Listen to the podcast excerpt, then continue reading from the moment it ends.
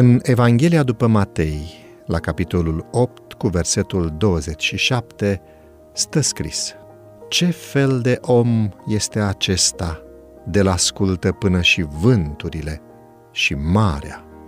Orice vas care navighează pe marea vieții trebuie să-l aibă la bord pe pilotul divin. Însă, când se stârnesc furtuni, când amenință vânturile, multe persoane îl aruncă peste bord pe pilotul navei lor și își încredințează vasul în mâinile omului mărginit sau încearcă să preia cârma ei înșiși. Atunci urmează, în general, dezastrul și naufragiul. Iar pilotul este învinuit că i-a condus în ape atât de periculoase. Nu vă lăsați pe mâna oamenilor, ci spuneți mai degrabă, Domnul este ajutorul meu, voi căuta sfatul Lui, voi îndeplini voia Lui. Toate avantajele pe care le-ați putea avea nu vor putea fi o binecuvântare pentru voi și nici cea mai înaltă educație nu vă poate califica pentru a deveni un canal de lumină dacă nu conlucrați cu Duhul Sfânt. Ne este la fel de imposibil ca, fără iluminare divină, să dobândim calificări de la oameni așa cum le-a fost imposibil Dumnezeilor Egiptului să-i elibereze pe aceia care și-au pus încrederea în ei. Studenții să nu creadă că orice sugestie care li se face de a-și prelungi studiile este în armonie cu planul lui Dumnezeu.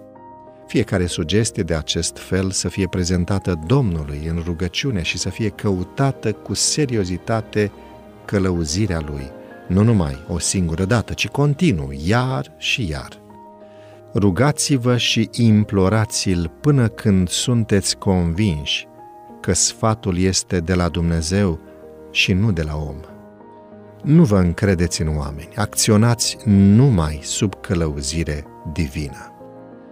Voi ați fost aleși de Hristos. Ați fost răscumpărați cu sângele prețios al mielului. Rugați-l pe Dumnezeu ca acest sânge să fie eficient și în dreptul vostru.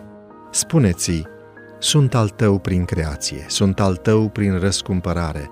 Respect autoritatea umană și sfatul fraților mei, însă nu mă pot baza în totalitate pe ei.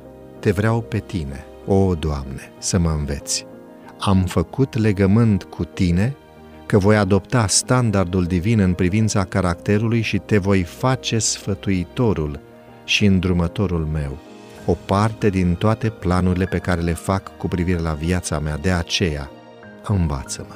Fie ca slava Domnului să fie primul lucru pe care îl veți avea în vedere. Respingeți orice dorință după distracție lumească, orice ambiție de a vă asigura primul loc. Încurajați puritatea și sfințenia inimii ca să puteți reprezenta adevăratele principii ale Evangheliei. Fiecare act al vieții noastre să fie înnobilat printr-un efort sfânt de a face voia Domnului, pentru ca influența voastră să nu-i conducă pe alții pe cărări greșite.